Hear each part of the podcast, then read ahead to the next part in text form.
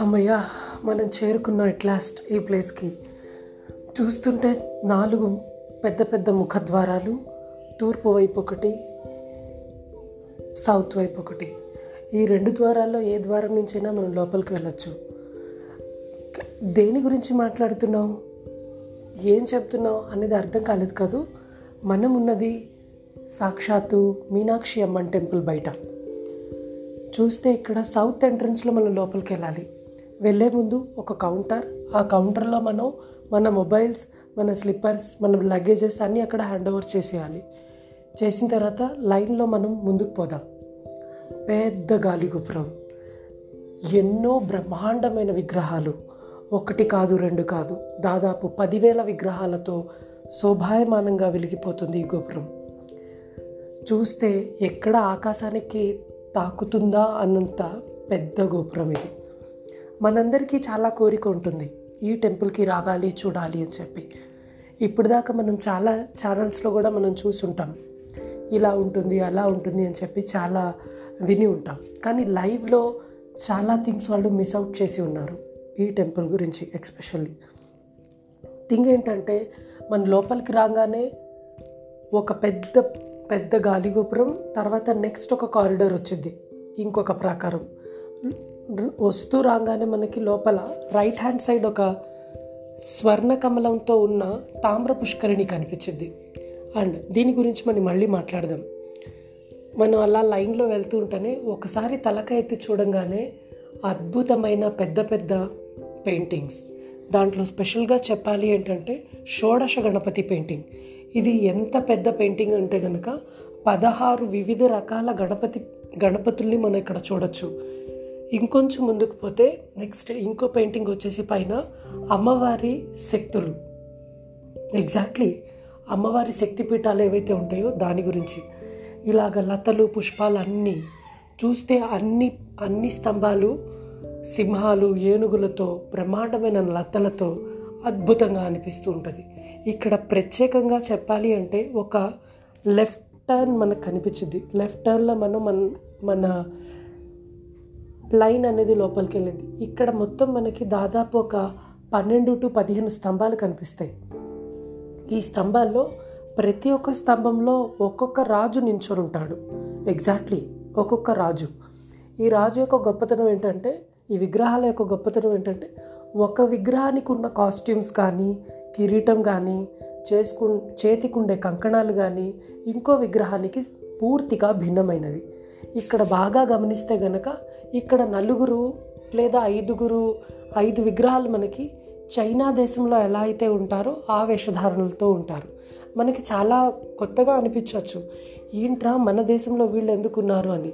అప్పటి వర్తకాలు అప్పటి వాణిజ్యం ప్రకారం వాళ్ళు ఇక్కడ అమ్మవారిని చూడడానికి వచ్చేవాళ్ళని ఆ విగ్రహాన్ని చూడంగానే మనకు అర్థమైంది వాళ్ళ మీసాలు వాళ్ళ పంచెకట్టు వాళ్ళు పట్టుకునే ఖడ్గాలు వాళ్ళు వేసుకునే ఆభరణాలు అన్నీ విభిన్నమే. మనం చాలా క్లియర్గా చూడొచ్చు. వాళ్ళ ముఖవచ్చస్సు కూడా ఒక్కొక్కళ్ళది ఒక్కొక్క రకంగా ఉంటుంది. దీని తర్వాత లైన్ ఇంకొంచెం ముందుకు వెళ్ళిద్ది. వెళ్ళంగానే అమ్మవారి సన్నిధి. ఎంత ఎంత కమనీయంగా ఎంత అద్భుతంగా ఉంటుందంటే విగ్రహం. మన కోసం మన అమ్మ ఇంట్లో ఎలా అయితే వేచి ఉంటుందో సేమ్ అదే రకంగా అమ్మవారు మన కోసం ఎంతో అద్భుతంగా రా నీకోసం నేను ఎన్నాళ్ళ నుంచో వెయిట్ చేస్తున్నా అన్నట్టు అలా చూస్తూ విగ్రహం నించొని ఉంటుంది. అండ్ అమ్మవారిని చూస్తుంటేనే మనకి మనసులో ఉన్న అన్ని బాధలు అన్నీ పోయి ఎంతో ప్రశాంతంగా అయిపోయింది మన మనస్సు. పెద్ద పెద్ద స్తంభాలు ఆవరణ అమ్మవారి యొక్క ధ్యా గంటలు అక్కడ మంత్రాలు ఒకటి కాదు రెండు కాదు. అక్కడ వచ్చే ప్రతి పరిమాణం ప్రతి వ్యక్తి ప్రతి మనస్సు ఆనందభరితంతో అద్భుతంగా ఉంటుంది. అమ్మవారి ముందు ఒకసారి మన రెండు చేతులు జోడించి నమస్కరించుకుందాం. మీనాక్షి అంటే మీనం లాంటి కన్నులు కల అమ్మ అని అర్థం. అమ్మవారు మన మనసులో ఏమైతే ఉంటుందో తెలుసుకొని అమ్మవారు మనకి ఎంతో గొప్పగా ఆ కోరికల్ని తీరుస్తూ ఉంటారనేది ఇక్కడ ఉండే ప్రజలు. అండ్ యావత్ అమ్మవారి ప్రజలు మొత్తం భక్తులు మొత్తం భక్తి పార్వసంతో విశ్వసిస్తూ ఉంటారు. ఇదే రకంగా మనం ఇంకొంచెం అమ్మవారిని దర్శించుకున్న తర్వాత ఒక రౌండ్ వేస్తే అమ్మవారి వెనకాల చాలా అద్భుతమైన ఒక విషయం మనకు అర్థమైంది. వెనకాల మనకి చాలా దీపాలు వెలుగుతూ ఉంటాయి. ఎగ్జాక్ట్లీ దీపాలు ఇన్ ద సెన్స్ చాలా రకాల దీపాలు మనకు కనిపిస్తూ ఉంటాయి. ఈ దీపాలు చాలా ప్రత్యేకించి చాలా విభిన్నంగా ఉంటాయి. ఏ గుళ్ళో అయినా సరే లోపల దీపాలు చూడగలం. కానీ ఇక్కడ మాత్రం బయట కూడా మనం దీపాలు చూడొచ్చు. ఇలా చూస్తూ మనం బయటికి వచ్చిన తర్వాత ఇంకొక ప్రాంగణంలోకి వస్తాం. ఇదే సుందరేశ్వరుడి ప్రాంగణం. సుందరేశ్వరుడి ప్రాంగణం ఎంత అద్భుతంగా ఉంటుంది అంటే గనక అసలు మనం మాటల్లో వర్ణించనే లేము. బయట చూస్తే పెద్ద ధ్వజస్తంభం. ఆ ధ్వజస్తంభానికి చుట్టూతా పెద్ద పెద్ద స్తంభాలు. ఒక్కొక్క స్తంభంలో ఎంతో కళా నైపుణ్యంతో ఆ దేవీ దేవత విగ్రహాలే అక్కడ ఉన్నారా అన్నంత భయంకరమైన పెద్ద పెద్ద ప్రతిమలు. ఎందుకు అంటే సాక్షాత్తు అవి ప్రాణం పోసుకొని ప్రాణం పోసుకొని ఉంటే గనక ఎలా ఉంటాయో అంత నిజంగా కనిపిస్తూ ఉంటాయి ఈ విగ్రహాలు. వీటి గురించి మనం ఒక టూ మినిట్స్లో మళ్ళీ మాట్లాడదాం. దీనికన్నా ముందు మనం ఇంకో ప్లేస్కి వెళ్దాం. ఆ ప్లేస్ ఏంటంటే కనుక వెయ్యి స్తంభాల మండపం టెంపుల్లో చాలా ఇంపార్టెంట్ చాలా ఏమంటారు లైక్ అద్భుతంగా ఉండేది ఈ వెయ్యి స్తంభాల మండపం లోపలికి వెళ్తూనే మన ఒక గ్రాఫికల్ వరల్డ్లో ఏ అంజీ సినిమాలోనో మనకు చూపిస్తారు చూడండి పెద్ద పెద్ద స్తంభాలు ఒకే వరుసన అటు ఇటు. ఒక పెద్ద నాట్య మండపం కనిపిస్తూ ఉంటుంది. ఈ ఈ ఈ మొత్తం దాంట్లో మనకి చాలా గొప్పగా చెప్పుకోవాలంటే ఇక్కడ కొన్ని ప్రత్యేకమైన స్- విగ్రహాలు ఉన్నాయి. దాంట్లో ప్రధానమైనది గణపతి విగ్రహం. ఇది ఒక మూలన ఉంటుంది. ఈ గణపతి విగ్రహం గొప్పతనం ఏంటంటే ముఖవచ్చస్సు నగలు రెండు విభిన్నమైన రెండు రకాల స్టోన్స్తో చే చేయబడింది. కానీ మనకు చూస్తే ఒకటే స్టోన్లా అనిపించింది. దాని పక్కనే ఒక పెద్ద దేవతా విగ్రహం కనిపించింది. ఈ విగ్రహానికి ప్రత్యేకత ఆ దేవతా విగ్రహానికి ఉన్న నరాలు ఏవైతే ఉంటాయో చేతికి కాళ్ళకి అవి మనం చాలా స్పష్టంగా చూడొచ్చు. అండ్ ఇంకొక విషయం ఈ పక్కనే ఇంకొంచెం ఆ కారిడార్లో మనం ముందుకు వెళ్తూ ఉంటే మీనాక్షి టెంపుల్ మొత్తం అంతా ఒక అద్దాలతో పెట్టి ఏనుగు దంతాలతో చేయబడి ఉంటుంది. అవును ఏనుగు దంతాలతోనే. చాలా అద్భుతంగా కనిపించింది. ఇక్కడే అమ్మవారి ప్రతిమ కూడా ఒకటి ఉంటుంది. ఇలాగే మనం దీంట్లో ఎంతసేపు నడిచినా ఎంతసేపు చూసినా మనకి వచ్చే ఒకే ఒక మాట అద్భుత. ప్రత్యేకించి దీంట్లో ఒక భిన్నంగా కనిపించే ఒక విగ్రహం మీకు కనిపించింది ఏ గుడి గోపురంలో ఈ విగ్రహం మాత్రం మీకు ఎక్కడా కనిపించదు. నేను చాలా అవాక్కైన విగ్రహం ఏంటంటే ఇదే. మన సనాతన ధర్మంలో అందరినీ గౌరవిస్తారు అందరికీ పెద్దపీట వేస్తారు. వారు ఎలాంటి వాళ్ళైనా. దీనికి ఏమాత్రం సందేహం లేదు. దాంట్లో ప్రధానంగా ఈ విగ్రహానికి ఉన్న స్పెషాలిటీ ఏంటంటే మీరు కింద నుంచి చూసుకొని వస్తే దాదాపు ఆ విగ్రహం ఒక ఏడు అడుగుల దాకా ఉంటుంది స్తంభం మీద. ఎగ్జాక్ట్లీ కింద నుంచి చూస్తే పురుష లక్షణాలు అండ్ దాని అంటారు ఆడవాళ్ళకు ఉండేటట్టు అవయవాలు పెద్ద గెడ్డం మీసాలతో ఉంటుంది. ఇదేంట్రా? అమ్మాయి అబ్బాయి ఒకే విగ్రహంలో ఉంటుందా అని చెప్పి మనకి అనుమానం రావచ్చు. అవును. అప్పట్లో వీరత్వానికి శౌరత్వానికి ఉండే ఇలాంటి వాళ్ళని కూడా అక్కడ ఎంతో గౌరవించేవాళ్ళు. వాళ్ళు ఎంతో అనన్య సాధారణమైన వీరత్వం చూపించారు కాబట్టి వాళ్ళ విగ్రహాలు కూడా ఈ టెంపుల్లో మనం చూడొచ్చు. దీనికి ఆపోజిట్లోనే మనకి ప్రధానమైన ఈ టెంపుల్ మంత్రి గారు కూడా మనం చూడొచ్చు. ఇలా పెద్ద పెద్ద ఏనుగులు సింహాలు లతలు పుష్పాలు ఒక్కటేంటి? దేవతా విగ్రహాలతో అద్భుత అన్నట్టు ప్రతి ఒక్క చోటు ఈ వెయ్యి స్తంభాల మండపంలో అద్భుతంగా తీర్చిదిద్దుతారు. బయటికి రాగానే మళ్ళీ మనం సుందరేశ్వరుడి ఆస్థానంలోకి వచ్చేస్తాం. సుందరేశ్వర టెంపుల్లో మనం చూడగానే ఇక్కడ మనకి లోపలికి వెళ్తూనే సుందరేశ్వర టెంపుల్ చుట్టూతా మనకి చాలా ఈ మీనాక్షి సుందరేశ్వరుడు వివాహం ఎలా జరిగింది అనే విగ్రహాలు మనకి చుట్టూతా మనకు కనిపిస్తూ ఉంటాయి. ఒక్కొక్క విగ్రహం ఒక్కొక్క ఆణిముత్యం అనే చెప్పుకోవాలి. ప్రతి ఒక్క విగ్రహంలో ఆ శిల్పి యొక్క ప్రాణం దాంట్లో పెట్టాడా అన్నట్టు అనిపిస్తూ ఉంటుంది. దేవుణ్ణి మనం చూసుకుంటూ ఉంటే సుందరేశ్వరుడు ఎంతో అతి సుందరంగా ఎంతో అందంగా అద్భుతంగా ఉంటూ ఉంటాడు ఆయన దర్శనం. చూస్తుండే కొద్ది చూస్తూనే అనిపిస్తూ ఉంటుంది. పెద్ద దీపాల మధ్యలో ఎంతో శోభాయమానంగా సుందరేశ్వరుడు అతి సుందరంగా ఎంతో అందంగా కరుణా రూపంతో మనకి కనిపిస్తూ ఉంటాడు లింగ రూపంలో దర్శించుకున్న తర్వాత వెనకాల ముప్పై రెండు దీపాలు కనిపిస్తాయి. ఒక సైడ్ మనకి నాయనార్లు అరవై అరవై మూడు మంది నాయనార్లు ఒకవైపు మనకి దీపాలు అన్నీ కనిపిస్తూ ఉంటాయి.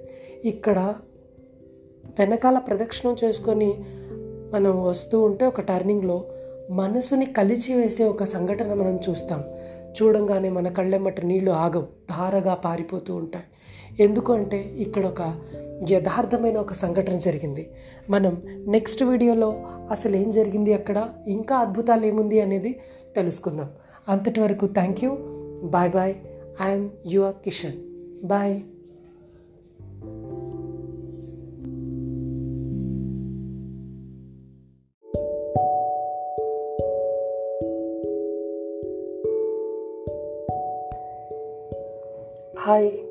అందరికీ నమస్కారం.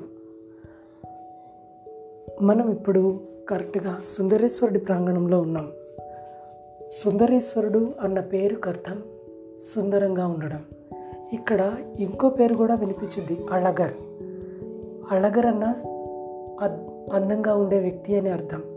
సుందరేశ్వరుడు అంటే శివుడు అళగర్ అంటే విష్ణువు.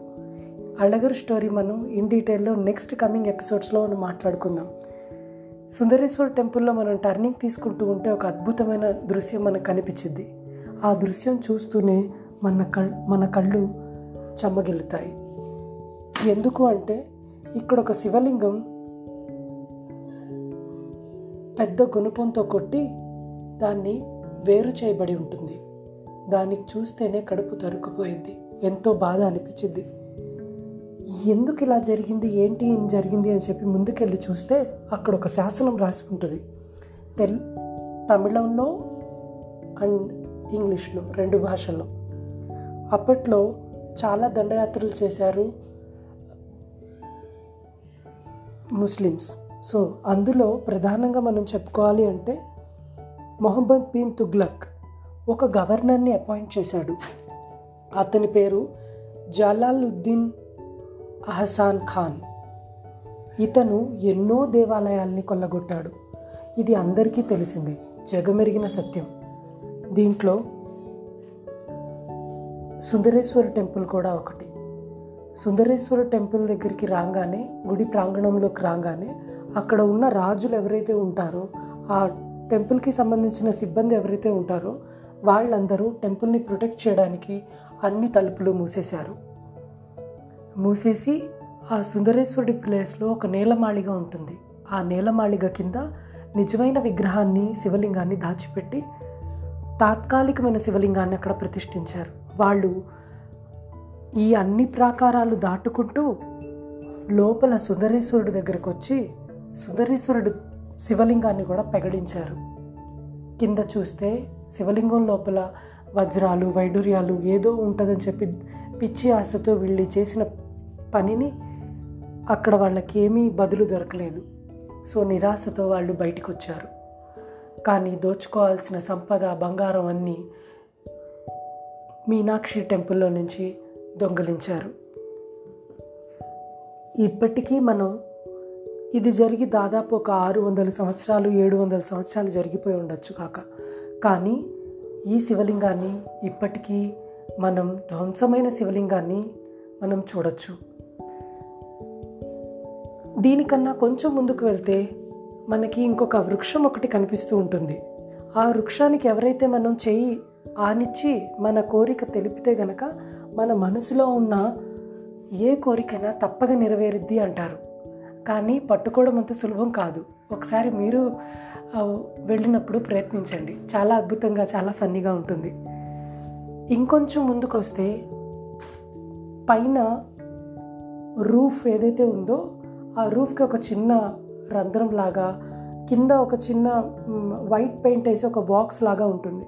దాంట్లో నుంచి మనం చూస్తే సుందరేశ్వరుడి గాలిగోపురం ఏదైతే ఉందో కలశాలు అవి మనం దర్శించుకోవచ్చు.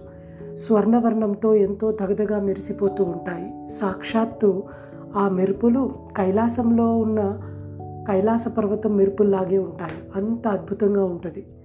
ఒకసారి ఎవరైనా చూసి తీరాల్సిందే. ఇక్కడ అద్భుతంగా చెప్పుకోవాలి అంటే ఇంకొక విషయం ఉంది. మనకి అరవై మూడు మంది నాయనార్లు ఉన్నారు. దీంట్లో ఎంతో ప్రధానంగా చెప్పేది నాలుగు నాయనార్లు. అప్పర్ తిరుజ్ఞాన సంబంధార్ మాణిక్య వాచకార్ సుందరేశ్వర్. ఇలా నలుగురు. ఈ నలుగురు ఈ కోవెలలో ఎన్నో కీర్తనలు ఎన్నో సంకీర్తనలు రాశారు. మనకి చిదంబరం క్షేత్రం గురించి తెలుసు. చిదంబరంలో మనకి శివుడు నటరాజమూర్తి పొజిషన్లో ఉంటాడు ఆయన. ఒక కాలు కింద పెట్టి రైట్ లెగ్ కింద పెట్టి లెఫ్ట్ లెగ్ ఆయన పైన పెట్టి ఉంటాడు ఆయన. కానీ ఇక్కడ ఉన్న నాయనార్లు ఎంతో వేడుకున్నారంట. స్వామి నువ్వు ఎన్నాళ్ళు ఇలాగే ఒకే కాలుతో నువ్వు నించొని ఉంటావు? నీ కాలు నొప్పొచ్చి ఉంటుంది కదా. కనీసం మా మా కోరిక మరణించి మా కోసం నువ్వు నీ భంగిమని మార్చుకో అని. అప్పుడు చిరునవ్వు చిందించిన పరమేశ్వరుడు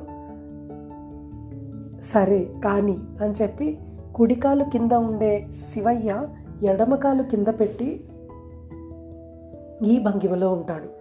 దీన్ని వెండి వెండి మండపం అని కూడా అంటారు. మనకి ఐదు మండపాలు ఉంటాయి దాంట్లో ప్రధానంగా బంగారు మండపం కనక సభ వెలియ సభ వజ్ర సభ ఇలాగా మిగతా సభలు కూడా ఉంటాయి. లైక్ రాగి ఇంకొకటి చెక్కతో చేసినది. ఇలాగా ఐదు సభలు ఉంటాయి. దాంట్లో వెండి సభ ఇక్కడ ఉన్నది కనక సభ మనకి చిదంబర క్షేత్రంలో ఉంది. మీరు అక్కడికి వెళ్ళినప్పుడు దాన్ని కంపల్సరిగా మీరు గమనించండి. ఈ వెండి సభలో ఇలా భంగిమ మార్చి నించున్న శివుడు ఎక్కడో కనిపించాడు మనకి. లోపలికి వెళ్ళిన తర్వాత సుందరేశ్వరుడి దర్శనానికి వెళ్ళేటప్పుడు మనకి రైట్ సైడ్ ఈ విగ్రహం కనిపించింది. కొంచెం టెంపుల్లో నుంచి మనం బయటికి వస్తే మనకి అద్భుతంగా ఈ గర్భగుడికి చుట్టూతా ఉన్న మీనాక్షి అమ్మవారు సుందరేశ్వరుడు కళ్యాణం ఎలా జరిగింది ఇక్కడ అళగర్ ఎందుకు వచ్చాడు అళగర్ కథ ఏంటి అనేది మొత్తం సవిర సవివరంగా ఆ టెంపుల్ మీద మనకి చెక్కబడి ఉంటుంది. ఎంత మాట్లాడినా ఎన్ని చెప్పినా ఈ టెంపుల్లో ప్రతి అణువణువు మనకి అన్ అనంతమైన ప్రశాంతతని అనంతమైన ఆశ్చర్యాన్ని కలుగజేస్తూ ఉంటాయి. ప్రతిరోజు సాయంత్రం ఆరు గంటలకు మాత్రం ప్రదోషంలో జరిగే ఉత్సవం మాత్రం తప్పకుండా మనం చూడాల్సిందే. ప్రదోషోత్సవంలో ఏ విగ్రహాలైనా సరే తీసుకొచ్చి మనకి చుట్టూతా తిప్పి దేవుడిని పూజడం పూజించడం అనేది సర్వసాధారణం. కానీ ఈ దేవాలయంలో మాత్రం ఆనంద తాండవం చేస్తున్న శివుడు ఎంత ఆనందంగా వస్తాడో ఆ పల్లకీల్ని అంత ఆనందంగా తీసుకొచ్చి అంత ఘనంగా అంత శోభాయమానంగా మనకి హారతులు పడుతూ ఉంటారు. ఆ డప్పులు ఆ వాయిద్యాలు ఆ హారతి ఆ కర్పూర వాసన ఆ సుగంధం ఆ సుగంధం గొలిపించే ఆ పూలు అలంకరణ ఒక్కటేంటి? చూసి తీరాల్సిందే. మనం చూడాల్సిన ఇంకొక ప్రదేశం ఏంటంటే సుందరేశ్వరుడు ఆలయం బయట అంటే దర్శనం చేసుకుని బయటికి వచ్చిన తర్వాత మనకి మనకి ధ్వజస్తంభం కనిపిస్తూ ఉంటుంది.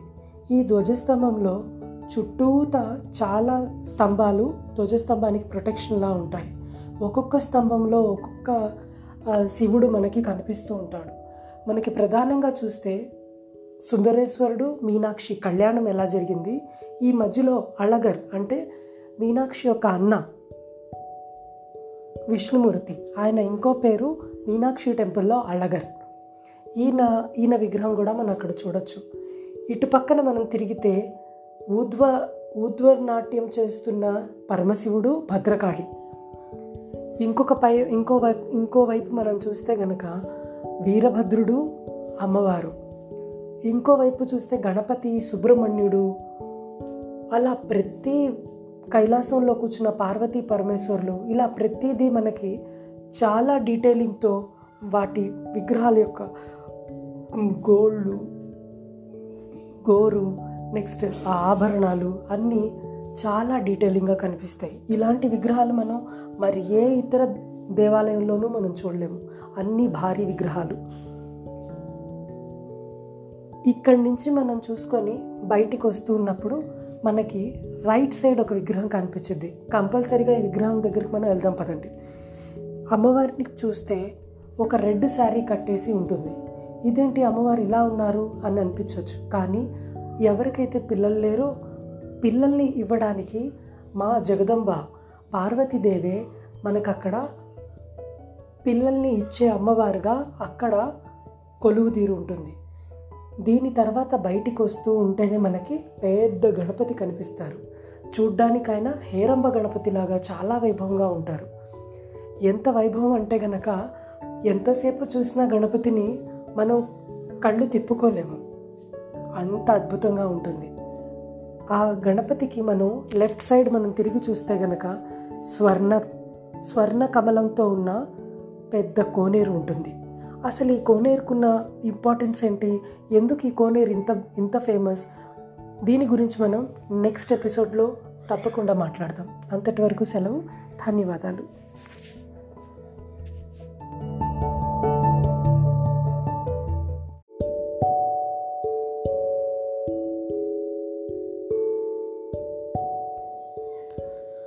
Hi friends.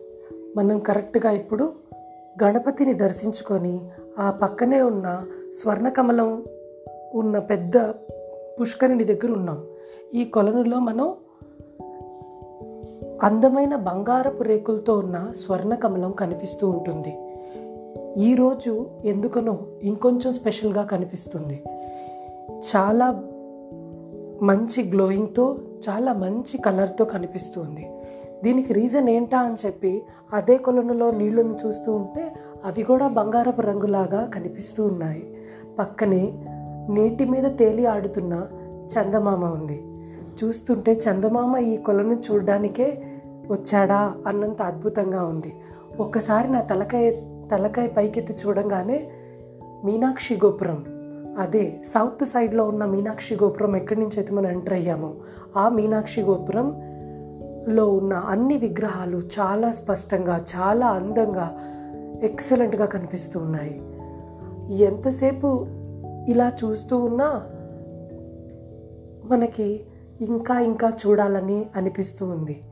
ఈ కొలను గురించి మాట్లాడుతున్నాం కాబట్టి ఇక్కడ మనకి చాలా కథలు ప్రాచుర్యంలో ఉన్నాయి.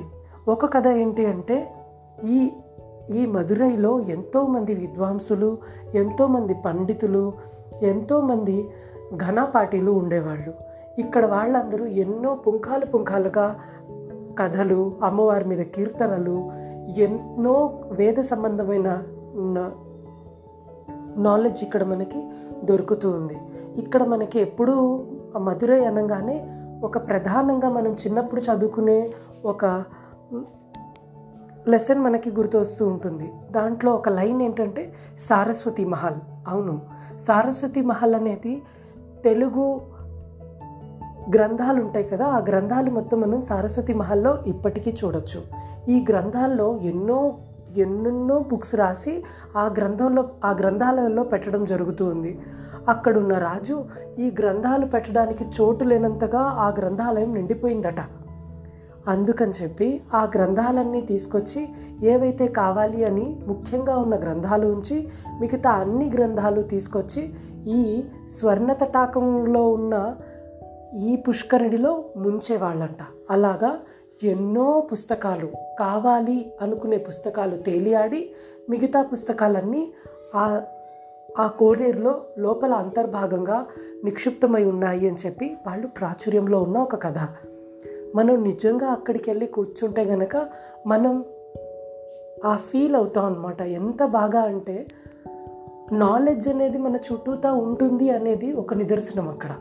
ఏంటి అంటే కనుక మనకి ఎలాంటి కోరిక ఉన్నా ఆ మెట్ల మీద కూర్చొని ఒకవైపు మనం చూస్తున్నది పుష్కరిణి అయితే మనం కుడివైపు జస్ట్ అట్లా టర్న్ చేస్తే అమ్మవారి సన్నిధి. మనం ఎడంవైపు టర్న్ చేస్తే అయ్యవారి సన్నిధి. ఇలా రెండు సన్నిధుల మధ్యలో ఈ కోనేరు ఉండడం చాలా విశేషం. ఈ కోనేరు ఎప్పుడు కట్టించారు అనేది మనకి చాలామందికి డౌట్ ఉంటుంది. ముందు అమ్మవారి టెంపుల్ తర్వాత అయ్యవారి టెంపుల్ రెండు టెంపుల్స్ మాత్రమే ఉండేవి.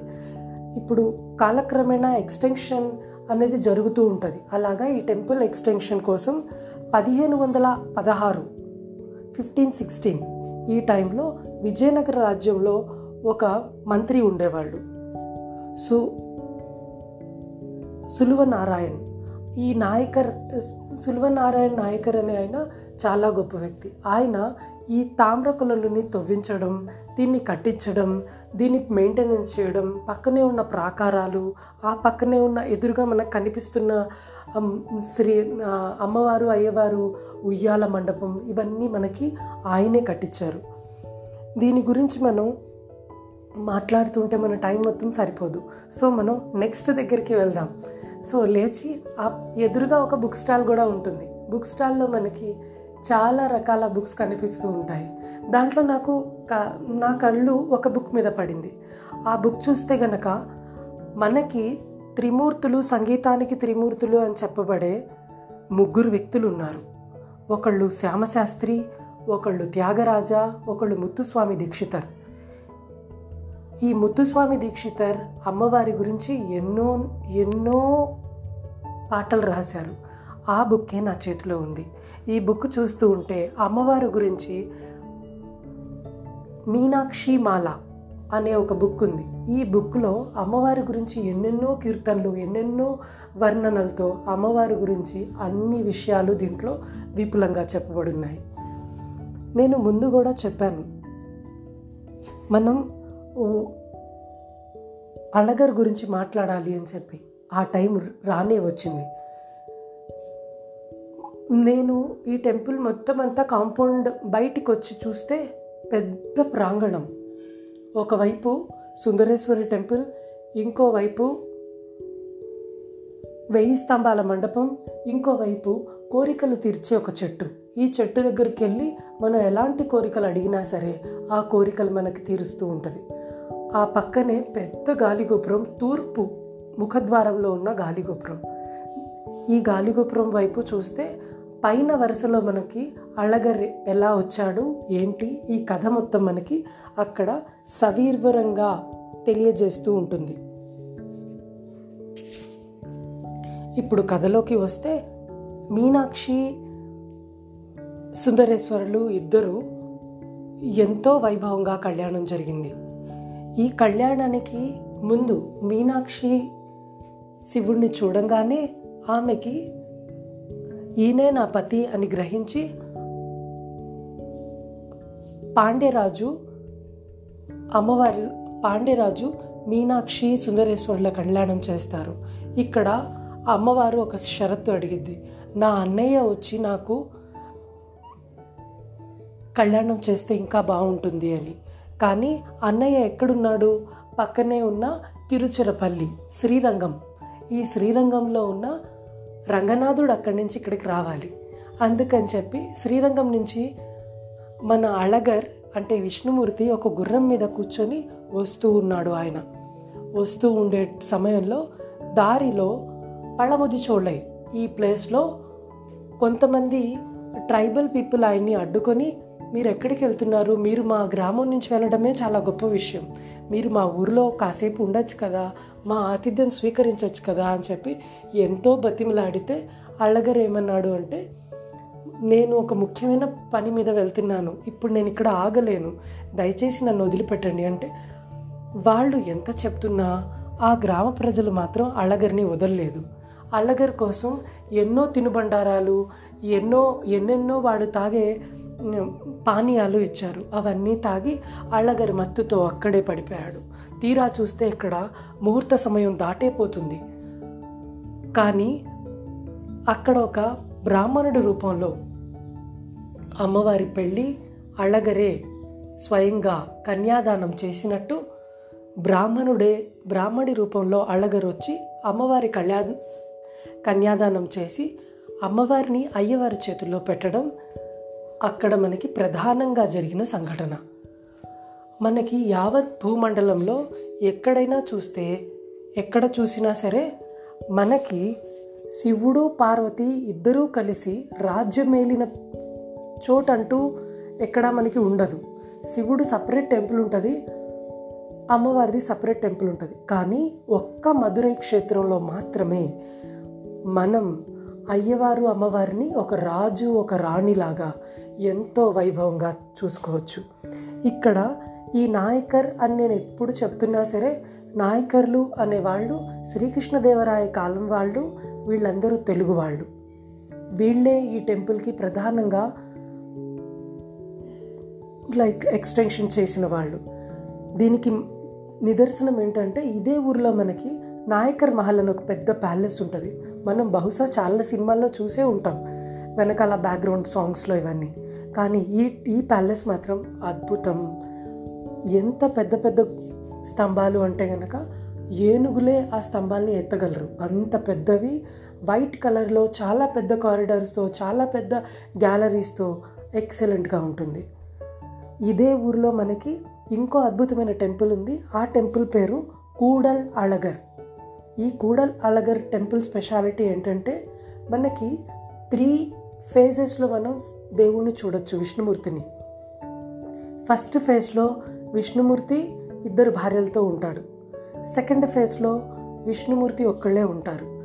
థర్డ్ ఫేజ్లో విష్ణుమూర్తి రంగనాథ స్వామిగా పడుకొని ఉంటారు. కరెక్ట్. ఎలా థర్డ్ ఫేజ్ మనం వెళ్ళగలం? అంటే కనుక ఇది త్రీ టవర్స్ బిల్డింగ్లా ఉంటుంది. మనకి ఒక టికెట్ తీసుకొని పైకి ఎక్కితే మనకి మిగతా రెండు ఏవైతే ఉంటాయో సెగ్మెంట్స్ అవి మనం చూడొచ్చు. కానీ ఈ పైకి వెళ్ళి చూస్తే కనుక మధురై మీనాక్షి టెంపుల్ మాత్రం చాలా బ్రహ్మాండంగా కనిపిస్తూ ఉంటుంది. Don't miss to see Koodal Azhagar temple very close to Amman temple పక్కనే ఉంటుంది. Thank you very much next సెషన్లో మనం ఇంకొక గ్రేట్ టెంపుల్తో మనం కలుసుకుందాం. అంతటి వరకు సెలవు ధన్యవాదాలు.